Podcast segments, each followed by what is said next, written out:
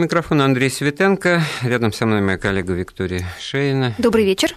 И наш гость, историк, научный сотрудник Российского института стратегических исследований Константин Залесский. Константин Александрович, приветствую вас. Здравствуйте. Добрый вечер. Здравствуйте. Здравствуйте. Вот э, сто лет назад был 1914 год. 1914 год, ну, даже как-то странно говорить, самое главное событие, начало Первой мировой войны. Столетие начала Первой мировой войны – это важнейшее историческое событие мирового масштаба, по ряду причин долгое время у нас оно как таковое не отмечалось, и вообще в отношении Первой мировой войны было очень много такого наносного и ну, странного, так мягко Ну, говоря, это был скажем. политизированный просто подход к истории. Империалистическая Да-да-да, война. что э, война воров за добычу, первое. И второе, что Первая мировая война – это прелюдия к Великой Октябрьской социалистической революции. Пролог. Как, Вот- как и февральской, естественно, Вот, тоже. вот быка за рога мы взяли, имея в виду, что вот хотелось бы сегодня поговорить именно вот о том, закономерное, неизбежное это было событие, эта война,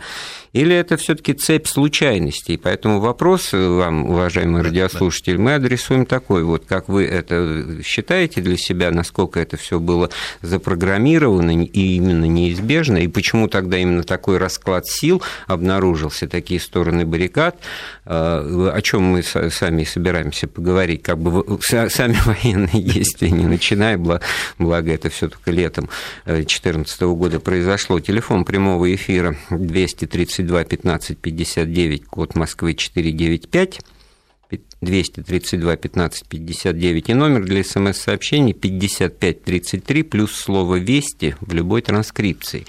И вот, э, ну, действительно, классика э, исторического подхода – это анализ э, предпосылок, причин и поводов. Ну, все, что касается Гаврила Принципа и покушения на эрцгерцога, эрцгерцога Фердинанда Австрийского – это повод – Да, это просто э, конкретный повод, который, э, естественно, был, э, ну, мог- не было бы его, был бы другой. Был бы какой-то Да, был бы другой. другой, потому что мы, можем, мы знаем, что и в начале 20 века, конце 19 века неоднократно убивали каких королей, царей, высших э, занимающих высшие посты в государстве, и это не приводило к началу военных действий. Ни до, ни, кстати, после. Как, потому что, например, убийство того же самого короля Александра, да, как бы... Я именно о нем и подумал. Как бы, сами вот кто бы об этом помнил, повод, кроме э, нас с вами. Да, да. повод для любой, ну, значительно более крупный, чем Франц Фердинанд. Тем более, что Франц Фердинанд, э, по большому счету, если мы с вами когда-нибудь вернемся еще отдельно к этому э, покушению в Сараево и убийству Сараева, там возникает очень много больших подозрений. Потому Да, что Франц потому что Фердинанд стреляли мешал- два раза, и, Да, в общем, ездил он по Сараеву. да. Да, и пока его не- Пока не убили, Пока не да, убили, прие- да. приехал в ратушу, заявил, что вообще-то я к вам приехал, а в меня тут стреляют. Да-да-да. В общем, охрана была обеспечена на крайне Там урезали очень сильно охрану. Да, была она пл- плохо обеспечена, плюс подгадана, естественно, под День Святого Вита. То есть, в общем, все такие вот эм, вид Вот и провокации все-таки есть. интереснее говорить об этом, я так подумал. Ну, все-таки э, интереснее, чем о каких-то вот скрытых предпосылках Ну, знаете, предпосыл- закономерностях. насчет да. предпосылок тоже всего очень много. Понимаете, это как раз это тоже связано, естественно, и с покушением на Франца Фердинанда, то есть личностью Франца Фердинанда. А Вообще э, мы можем говорить, вот, кстати, м, в свое время, то есть, ну как, совсем не так давно, Ангела Меркель, выступая, значит, в очередной раз что-то по Первой мировой войне, а, сказала такую, значит, ну, как всегда, очень довольно расплывчатую форму- фразу по поводу того, что вот тогда, в 2014 году, а, какие-то частные интересы группки людей привели к войне, а вот сейчас они не приведут. Потому что нету сейчас группки людей. Вот. А тогда вот группка людей, вот, значит, это вот, э, Но имеется в виду все-таки короли, которые Ну да. и цари, и Да. императоры, которые были, как выясняется, кузенами друг Ну да. другу Все друг другу доводились. да? родственниками Да, были, они конечно. все, вообще они были все родственники, вообще э, как бы вся, э, все короли, Я вообще, имею в виду и Вильгельм, и Ну, все. Георг, и, И Николай. Николай, и, и, и вообще все, включая королей и, Бол- и царя Болгарии, и короля Румынии, и короля Греции, и, соответственно, всех остальных. Они все были родственники, в принципе, причем очень близко связаны. Скандал Э, в благородном семействе. Да. Но это, между прочим, напраш... э, тут напрашивается вывод, что вот эти родственные связи, они в политике, в серьезной политике, ну, все-таки основанные на государственных и национальных интересах, на интересах вот элит, будем говорить, не групп пока, а вот элит э, политических и бизнес-элит, они совершенно совершенно роли не играют. Да, вы знаете, но кроме одного, как всегда, исключения. Знаете, вот. Э, есть вот правило, да, но всегда есть небольшое исключение. А, вот то, что вы сказали, это абсолютно правильно, это золотые слова. И потом, поэтому, когда говорят, что королева Виктория это была, значит, немка просто совсем, ну, то есть у нее не было английской крови вообще, так сказать, там какие-то капли, но она была последовательно отстаивала интересы, э, значит, Британии. Британии. Британии. Ну, Екатерина, вот. да, Екатерина, Екатерина немка, немка да, на русском престоле. Да, соответственно, король Хакон норвежский отстаивал, будучи принцем датским, отстаивал интересы как раз Норвегии.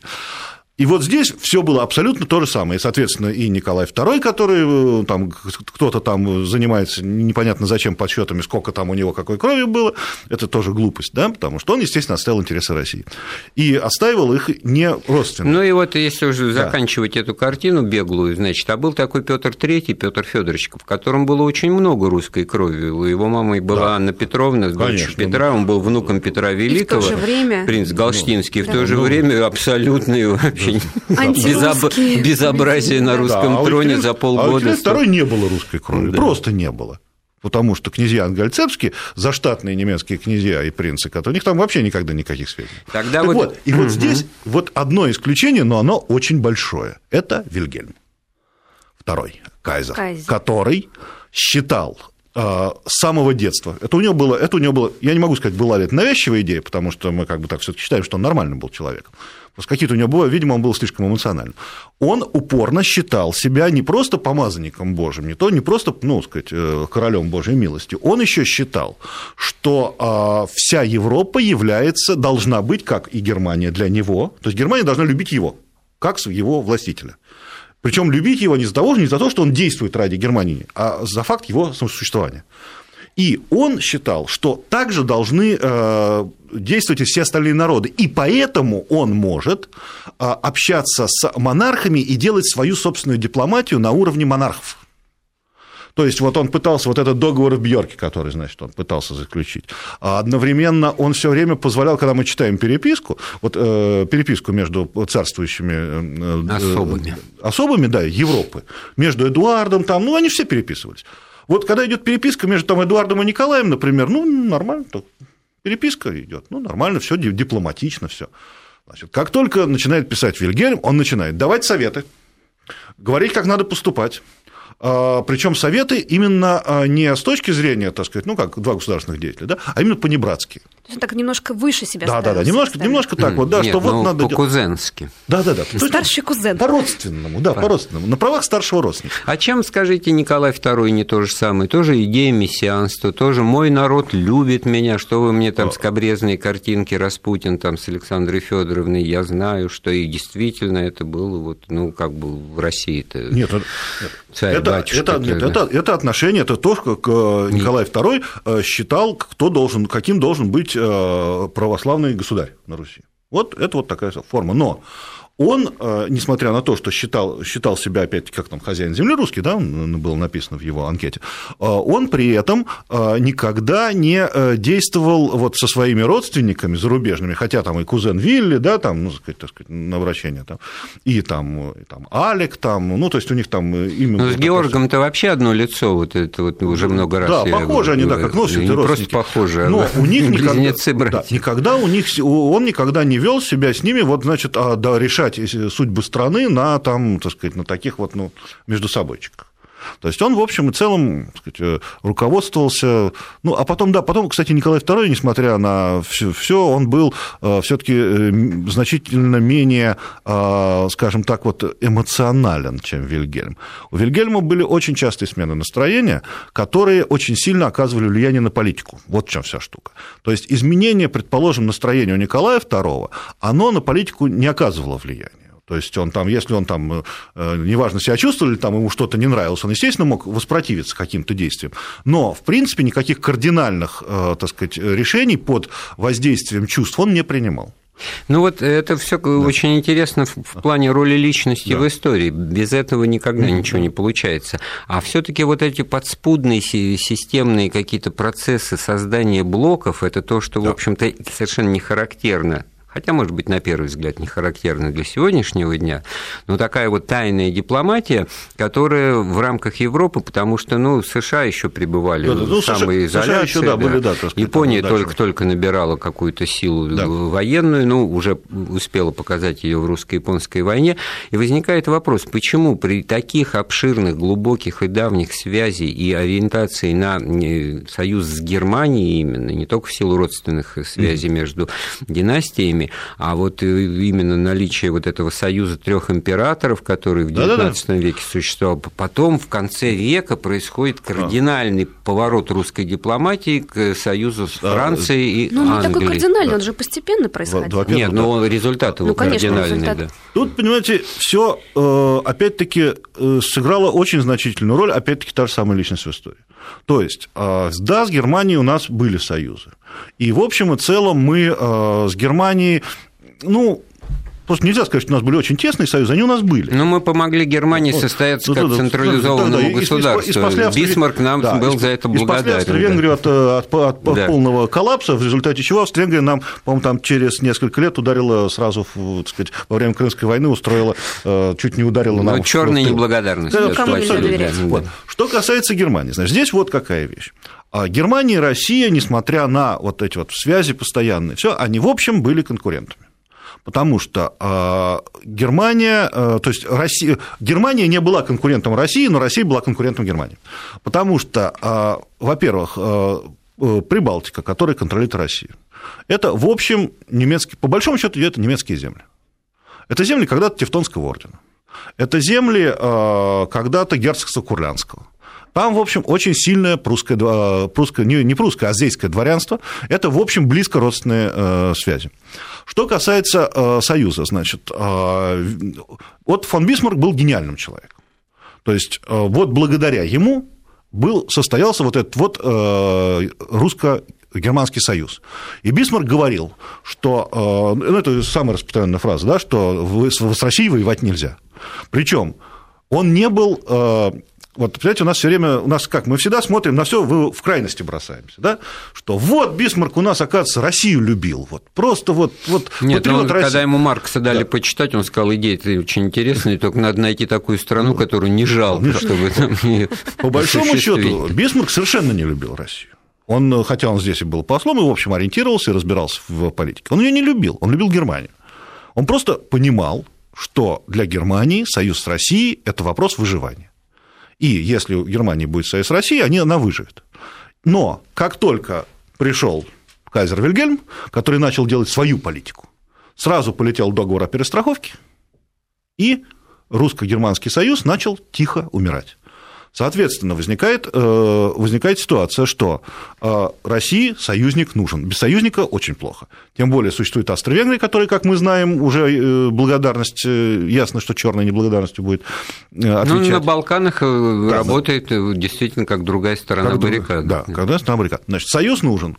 Кто союз? Ну, первой была Франция. И все, а, а вариантов нету. Вот пока Англия мы, не союзник. Пока Англия мы, это... Вот, Константин Александрович, а как быть с этой знаменитой, часто повторяемой нами фразой, что у России всего два союзника? Это ее армия и флот. И сказано а, это было Александром III миротворцем, единственным царем в обозримой истории России, при котором вообще Россия не вела войн, но, ну, но парадокс. Так, э, это, это, нет, это и было правильно. Но это крылатая фраза, понимаете как? Что кто у России союзники, это, во-первых, армия, во-вторых, флот. Ну, на самом деле, по большому счету, фраза правильная в том смысле, э, что э, это два бескорыстных союзника.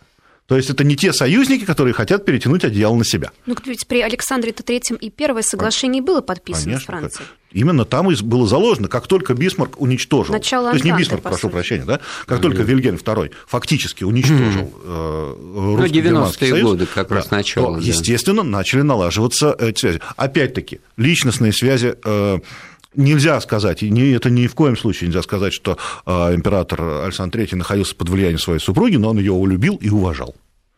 А его супруга, императрица Мария Федоровна, Германию на дух не переносила, потому как весь э, датский королевский дом не переносил Германию, хотя бы потому, что Шлезвиг-Гольштейн был у нее отобран.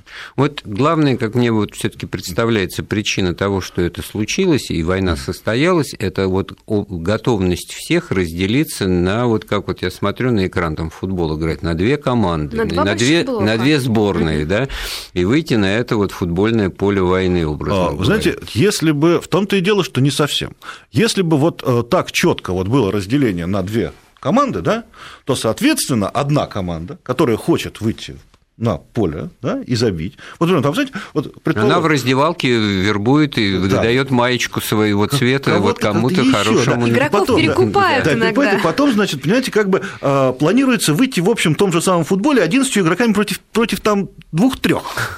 Вот, а, и вот. забить много голов. Вот. А если мы предполагаем, что выходит, э, предположим, равнозначная команда, и если, предположим, там, э, не знаю, какая там, какой-нибудь, не знаю, там какой-нибудь там Пахтакор, да, собирается Ой, выходить на поле. Не надо конкретных, да. этого обидим, не дай Ну да, но нет, Пахтакор не обидим. Вот, а против него там собирается Мадрид Реал, то, в общем, как-то так возникают сомнения в э, будущем матче. Поэтому как раз-то, в принципе, надежда была на то, чтобы э, вывести противника из войны и не воевать с ним затяжную, не вести затяжную войну.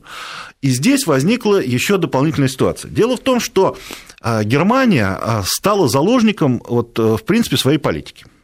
А, а политика была такая, что еще Бернгард фон Бюлов начинал все это, когда еще был министром иностранных дел, не канцлером, а еще до этого.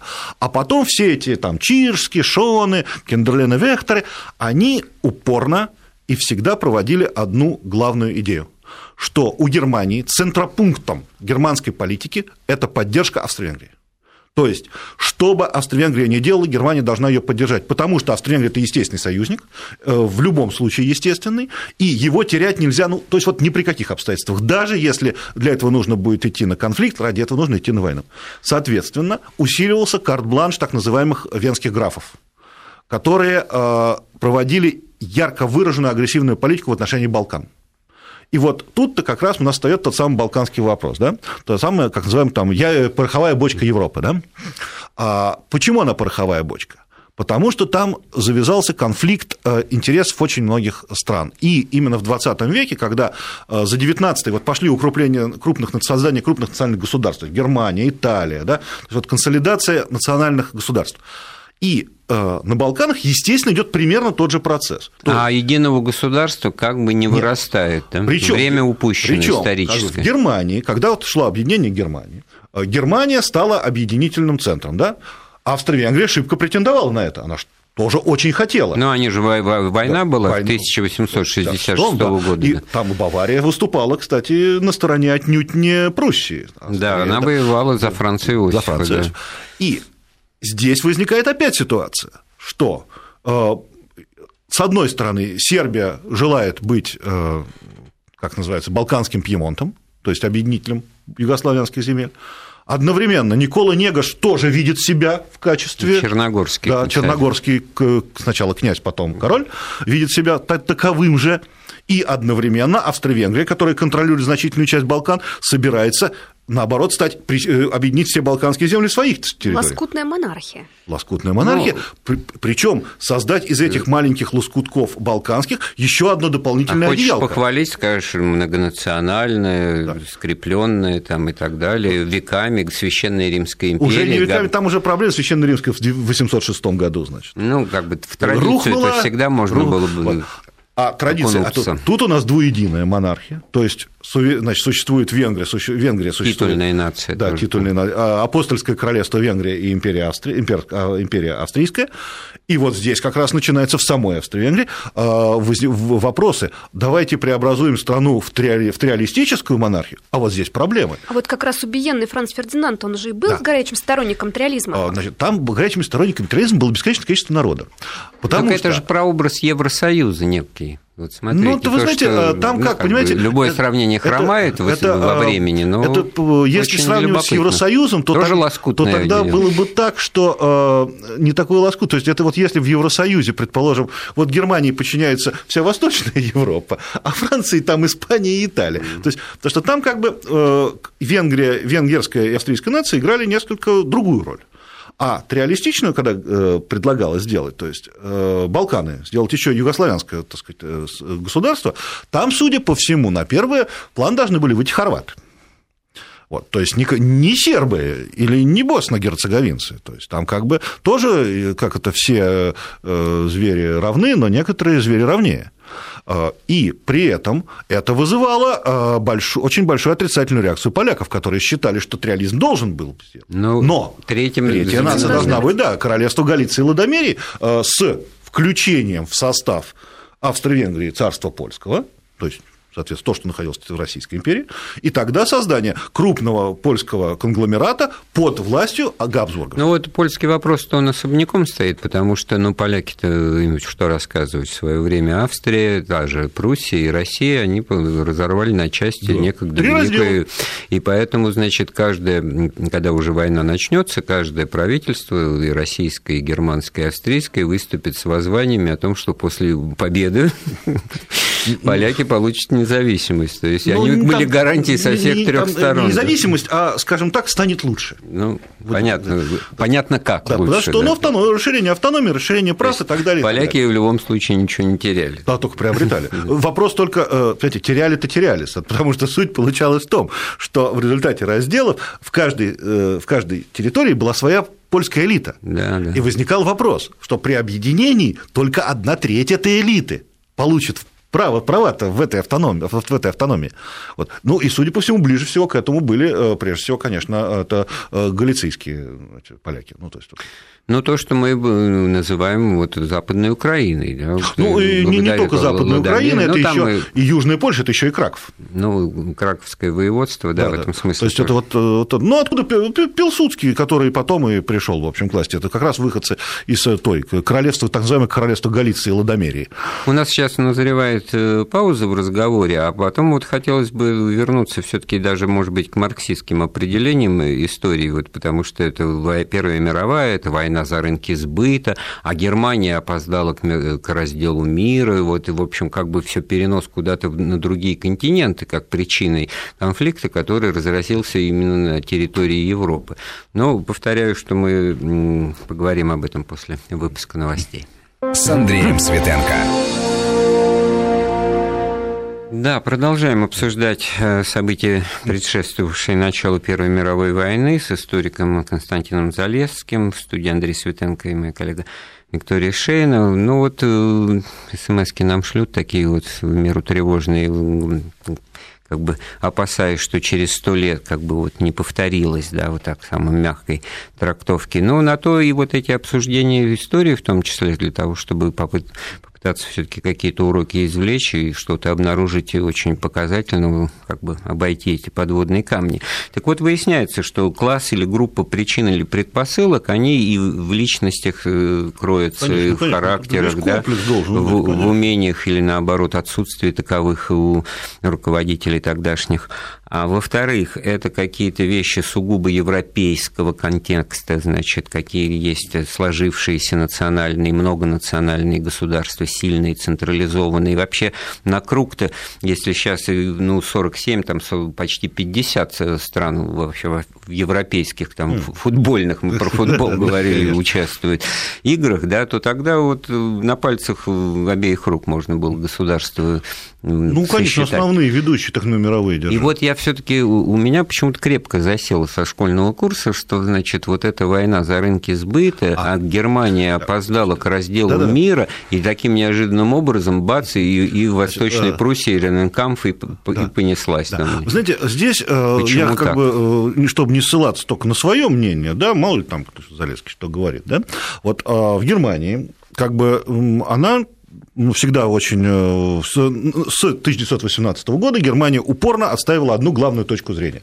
Войну начала не она, на нее напали, она сопротивлялась и героически боролась против, э, значит, всех, всей а Европы. внутренняя пятая колонна ударила значит, в спину, ударила значит, в спину, в предала, концов... и мы, не проиграв войны ну, на фронте, вдруг оказались в положении ну, проигравших. Да. Значит, вот это была основная точка зрения.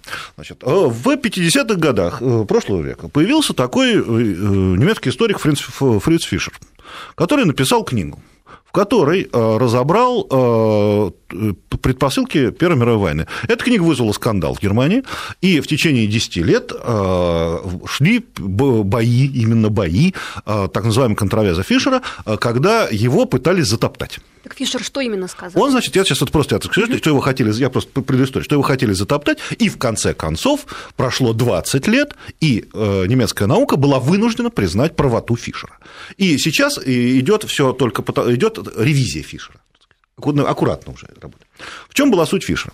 Он на основе э, документов, исключительно на основе документов, э, внешнеполитических ведомств, ну, э, ведомств различных, германских и других стран, провел анализ того на начало века, на 14 год, какой, каким странам что было выгодно от войны. Ну, то есть, какой стране можно было начать войну, чтобы получить определенные выгоды. И он пришел к выводу, что ни одной стране, кроме Германии, ну и Австро-Венгрии, естественно, война была невыгодна. То есть у стран других не было внешнеполитических целей для войны. То есть у России для войны, вот у России для войны с Германией никаких политических целей не было. Ну, кроме как защитница Сербии. Защитница Сербии, нет, э, начинать войну. То есть э, стать инициатором войны. Нет, что защитить сербов, но это не инициатор войны, это защитить значит, она, у нее не было, то есть никаких, никакой выгоды от, от того, чтобы начать войну, спровоцировать ее и начать, Россия не получала. Э, Сербия не получала, потому что она пыталась бы тогда развязать войну с э, значительно более сильным государством, что, скорее всего, и грозило катастрофой.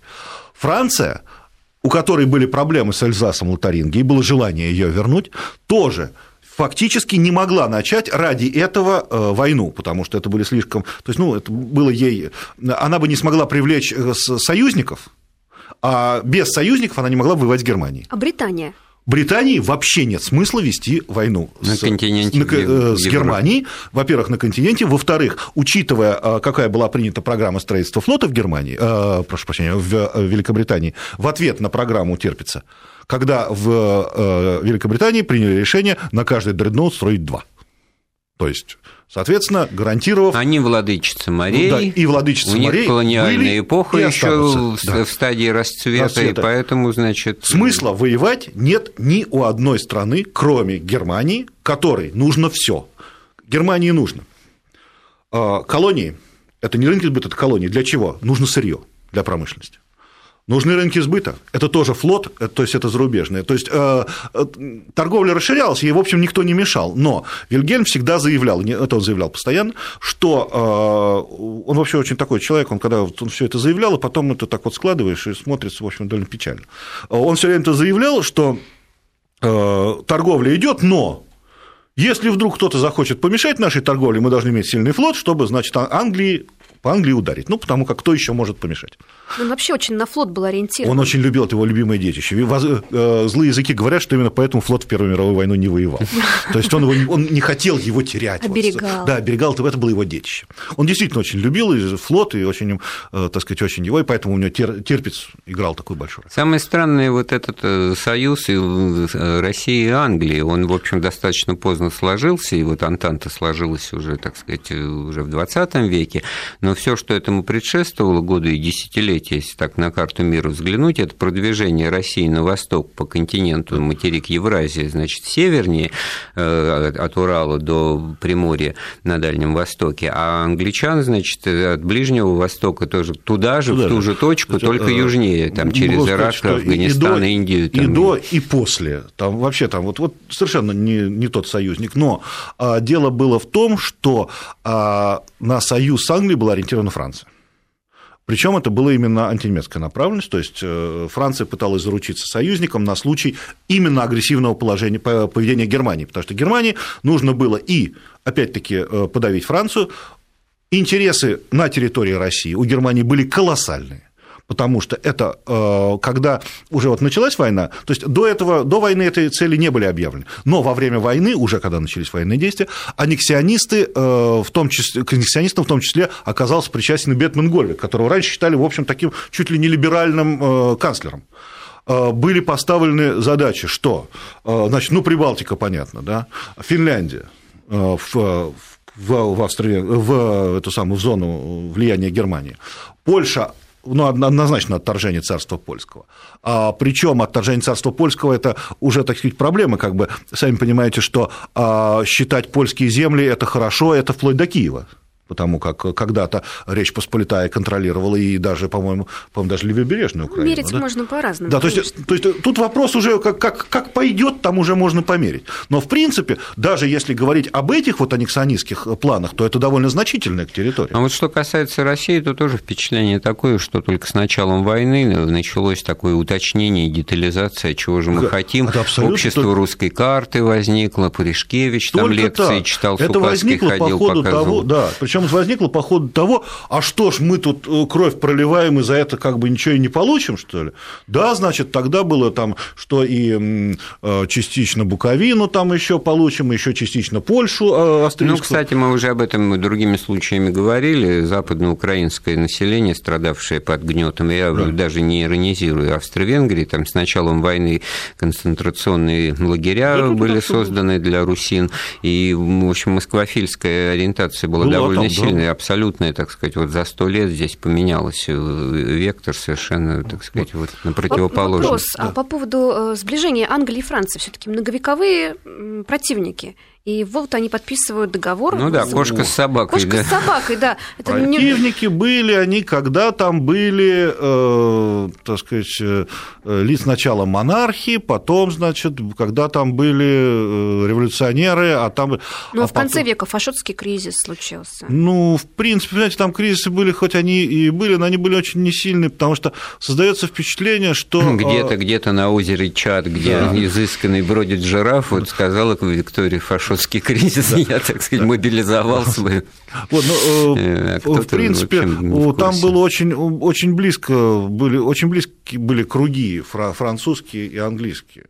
И у них основа ну, В общем, это вот интересный пример в истории, как, значит, наличие там тысячелетний раз при войне, ну, столетняя война и так далее, в ну, конце конечно. концов, вот переваривается, и они продолжают над друг другом издеваться, смеяться, так сказать, и подтрунивать, да, вот, но при этом, значит, при этом интересы, союзники, да, союзники очень близкие. Да, и две войны, ну, как есть... этому доказательство.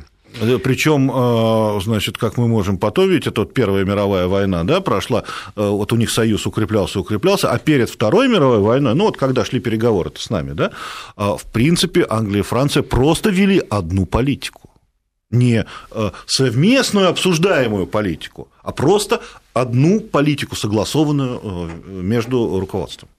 Но в Первой мировой было несколько, не настолько, конечно, близко, но, в принципе, Англия, Англия, естественно, занимала, как всегда, более, ну, как всегда, более такую, более непонятную позицию. То есть оставляла Но... себе несколько выходов. А, а вот на, насколько все-таки неожиданной бывает война, я понимаю, что никогда стопроцентной готовности всегда, да, не бывает, и любой генерал скажет, что ему еще одной ну, пушки конечно. не хватает, и еще там ну, сколько-то ну, автоматов, а так, и никогда не, не отрапортует о полной готовности. Но в этом смысле как-то уже очень быстро все вот эти карты на стол были выложены, вот эскалация напряженности, она себя показала значит, очень быстро после выстрелов э, в Сараево.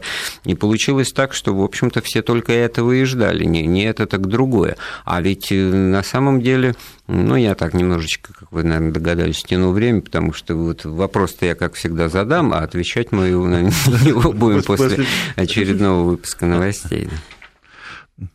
С Андреем Светенко.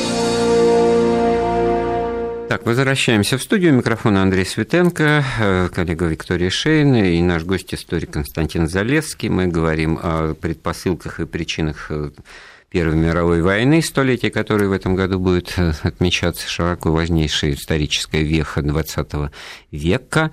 И вот нас э, спрашивают из Раменского, а как же голубая мечта, э, что касается причин и поводов, а как же голубая мечта царизма проливы с большой буквой, ну, Босфор и Дарданелл. Ну, да? значит, как говорится, золотая мечта не только царизма, а вообще как бы еще и всей России, потому как это великое создание, там, в принципе, воссоздание Византийской империи, так сказать, еще мечта Екатерины и так далее, так далее. Да, Конечно, проливы играли определенную роль э, в, э, скажем так, далеко идущих планах Российской империи. Но, во-первых, конкретно развязывать войну ради проливов русский генштаб и русское правительство не собиралось. А потом с кем воевать-то? Да, не с Германией да, же. Во-вторых, да, это, во-вторых, да. То есть да. это вообще, в принципе, война не с Германией. Это война с, с Османской империей. Другое дело, что не собираясь воевать с Османской империей, в принципе, Российский, Российская империя ждала, когда там просто ну, умрет государство само собой. То есть, больной человек Европы. Да, больной да, человек Европы, да. То есть, в принципе, Османская империя была обречена, и ее развал был вопросом, ну, если не лет, то ну, десятилетий, но, но ближайшего будущего. Ближайшего будущего. То есть, лет 10 еще она могла бы протянуть, несмотря даже своими младотурецкими этими самыми. Это определило, кстати, то место в войне для Турции, да. будем так говорить, на стороне Германии, ну, Четвертного да. Союза. Четвертного Союза. Но при этом надо опять-таки иметь в виду, что вот если э, обвинять Россию в том, ну, не, не обвинять, ну, почему не обвинять, просто говорить о том, что а, вот Россия вступила в войну, имея в виду Черноморские проливы, и типа спровоцировала войну, то это как бы э, глупо, потому что э, в начав, э, вступив в войну с Германией, с Турцией Российская империя в войну не вступила. То есть, как бы тогда ведь сам, сам Бог велел, значит, срочно начинать и отбирать проливы. А наоборот, пришлось дожидаться, пока Турция сама не начнет обстрел э, наших, там, наших городов и, в принципе, сама не, не объявит войну. Кстати, был Закавказский фронт, э, и в этом смысле там была э, такая тема достаточно трепетная, национально этническое, религиозное, братья армяне, вот геноцид было, да. армян, да, но который при... случился да. в 2015 году, опять, потому да, что они оказались конечно, пятой конечно. колонной для турок. Там, ну, не только поэтому, там, можно сказать, вообще политика младотурок была направлена на... Э, знаете, она циничная, но имеет свое объяснение что э, страна должна быть э, однонациональный, ну, однонациональный, в смысле, в религиозном Мононациональный. Моно, монорелигиозный. Монорелигиозный. Монорелигиозный. Что тогда она будет крепкой и не будет никаких ну, возможностей. Кстати, начало 20 века, это, по-моему, вот последние да. примеры, которые Мы... показывают, что вот упование на это, это не путь развития Абсолютно. общества, человечества. Но это... просто мы еще забываем, вот, есть в пандан к э, геноциду армян, там мы должны вспомнить, что езидов-то там тоже заодно просто их меньше было. Значит, поэтому, что касается проливов, то, э, несмотря на то, что это было э, наше так сказать, стратегическое направление, и после того, как Турция на, на нас напала, на Российскую империю, то, естественно, проливы э, стали э, российской дипломатии э, подниматься вопрос о проливах. На случай, если мы победим в войне, то, соответственно, мы должны получить определенные компенсации со стороны Турции за свое участие в войне. И проливы были, так сказать, в данном случае не просто упомянуты, вот а получено согласие наших союзников. Весь наш разговор, он как бы предполагает ответ или даже да. постановку вопроса. Она вот у вас сейчас да. выскочила. Кто на кого напал? Вот мне кажется, вот в анализе истории да. Первой мировой войны как бы это не, не, не самая горячая тема. Все соглашаются с тем, что она война была как бы неизбежна, к этому шло, ничтожный или случайный повод, ну, не ничтожный, но, в общем, случайный, да, и просто все были готовы, поэтому виноваты все. А вот не, не, разбор полетов... И... Виноваты как раз не все. Виноват вот, тот, кто вот. провоцировал войну. Войну провоцировал, совершенно конкретно провоцировала Германия с Австро-Венгрией. Э, сложно сказать, кто из них играет как более, большую роль в данном случае, но а, именно они э, конкретно шли к войне. Э, дело в чем еще, что к началу Первой мировой войны почему страны были, э, ну, скажем так, ну, готовы, опять мы говорили, готова не бывает страна никогда, но война ожидалась, и были разработаны планы, потому что, в принципе, направленность Германии на против Франции и, там, и, и России, причем удар первый по Франции, потом по России, то есть тот самый план Шлиффена, он в общем не являлся большим секретом. На, совещ... да, да, на совещании, которые проходили перед войной, французские ну просто да, у нас есть эти документы, они опубликованы, французский генштаб, где указано, что, э, скорее всего, э, начавшаяся война будет э, заключаться сначала в ударе по Франции быстром, а потом перебросить на... Ну, вообще там, как бы, на первый взгляд, очень нелогичное развитие событий. Значит, Австрия предъявляет ультиматум Сербии с требованием выдачи вот, значит, убийцы эрцгерцога, Россия выступает гарантом целостности Сербии, начинает, значит, ну, Николай произносит знаменитая слава, что в Европе только сербы достойны уважения, мы готовы пролить за них свою кровь. Отправляет э, телеграмму Кайзеру. Да, да. Как, объявляет мобилизацию. Кайзер, значит, вступается уже за Австро-Венгрию и говорит, что если в случае чего-то, вы знаете, что мы Австро-Венгрию в беде не оставим. Потом, значит, и в ответ на это, значит, мобилизация не прекращается, объявляется война, но при этом Германия начинает нападать на, на Францию. На Францию, конечно. Россия-то не ведет А Россия, которая ну, ведет, обещал, ведет, ведет, обещала защищать есть. сербов и Австро-Венгрию, значит, начинает наступление Восточной Пруссии. То есть реализуются подготовленные заранее военные планы. У нас есть звонок, нам показывают, да? Добрый вечер, мы вас слушаем. Алло. Добрый вечер. Так мы обрадовались, увидев телефонную трубку. Нет? Нет? Нет, нет. Сорвался. Хорошо. Ну, тем более у нас, в общем-то, вот э, и время-то остается для того, чтобы только вот, это, наверное, этот Планы, момент естественно, во-первых, война всегда должна вестись по планам, подготовленных заранее. Ну, для этого генштаб, генштабы работают. Э, тем более, что э, я говорю, что это не секрет план Шлиффена, ну, так называемый план Шлиффена, он не был секретом, и к нему готовились. То есть, ну, в принципе, то есть он не, было, не было известно тонкостей, было известно общее направление. И поэтому России нужно было категорически наносить удар в Восточную Пруссию. А, значит, э, давайте пару слов скажем об этом самом плане Шлиффена. Да? Он заключался в чем? Вот, э, кстати, когда мы начнем говорить о плане Шлиффена, его в глубоко, глубоко в него влезать, то мы неожиданно видим э, какую, такую непонятную закономерность.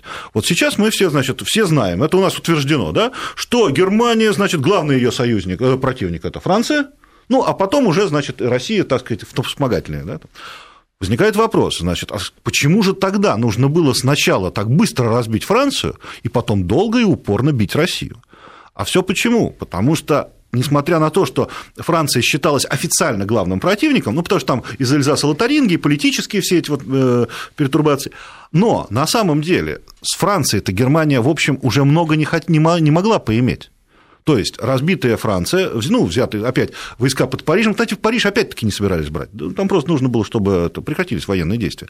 А потом переброска войск на восток против нас, и вот здесь уже территориальные приобретения. Основные военные действия. Основные военные действия. Вопрос вслух не, да. не, не высказанный. Это же война на два фронта, от чего все стратегии немецкие. Вот сказать, потому что она была, должна была не дать войну на два фронта. Значит, все-таки избежать э, этого невозможно было для вот э, Германии в тот момент. Конечно, потому, потому что, что это данность. Ну, вот, данность, то, что союзник России. Справа Франции. или слева, да. смотря с какой стороны смотреть Россия, а, а там Франция с Англией. И по-другому быть не может. Поэтому весь расчет строился на том, чтобы вы вывести как можно быстрее наиболее, так сказать, слабого, а это Франция, и дальше, значит, да, уже воевать с, с расчетом на то, что, скорее всего, Англия не вступит.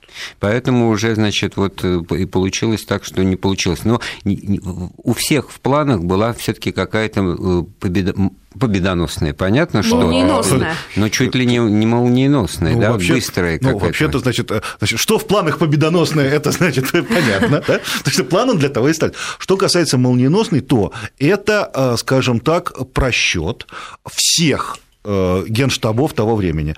К тому моменту, к 2014 году, в общем и целом оказалось, что генштабы всех стран не, не смогли... Готовы к прошлой войне. Да, да, готовились не к той войне, они готовились к предыдущей войне.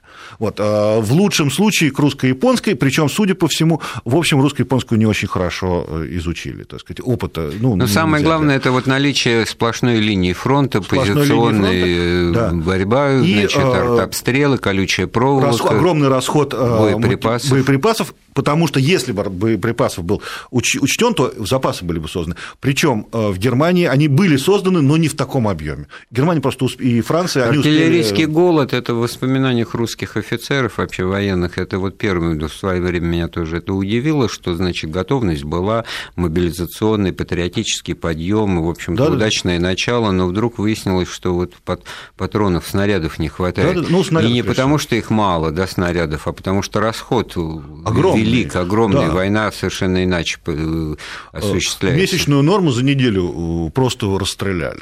И вот то, то обстоятельство, что к этому, в общем-то, при всем желании как бы не были готовы, И это очень показательный момент и поучительный в истории, потому что так рано или поздно выясняется, что все, что задумано, так сказать, и вроде бы даже осуществляемое по плану, оно рано или поздно из-под контроля выходит, наступает какая-то новая реальность, никакими, так а, сказать, планами Б, В, Г, Д, Ж и т.д. Да, и нет, так далее. здесь еще есть один очень, очень интересный момент, если мы обратим на Первую мировую войну, Константин Александрович, да, ну там вот, есть очень много интересного. Это просто очередное приглашение к вам, значит, в нашу студию в воскресенье. Для вас будет рабочий день теперь в этом году, значит, и так далее. Подходит к концу наш э, выпуск нашей программы. Большое спасибо. Его провели Андрей Светенко и Виктория Шейна. В гостях у нас был историк Константин Залеский.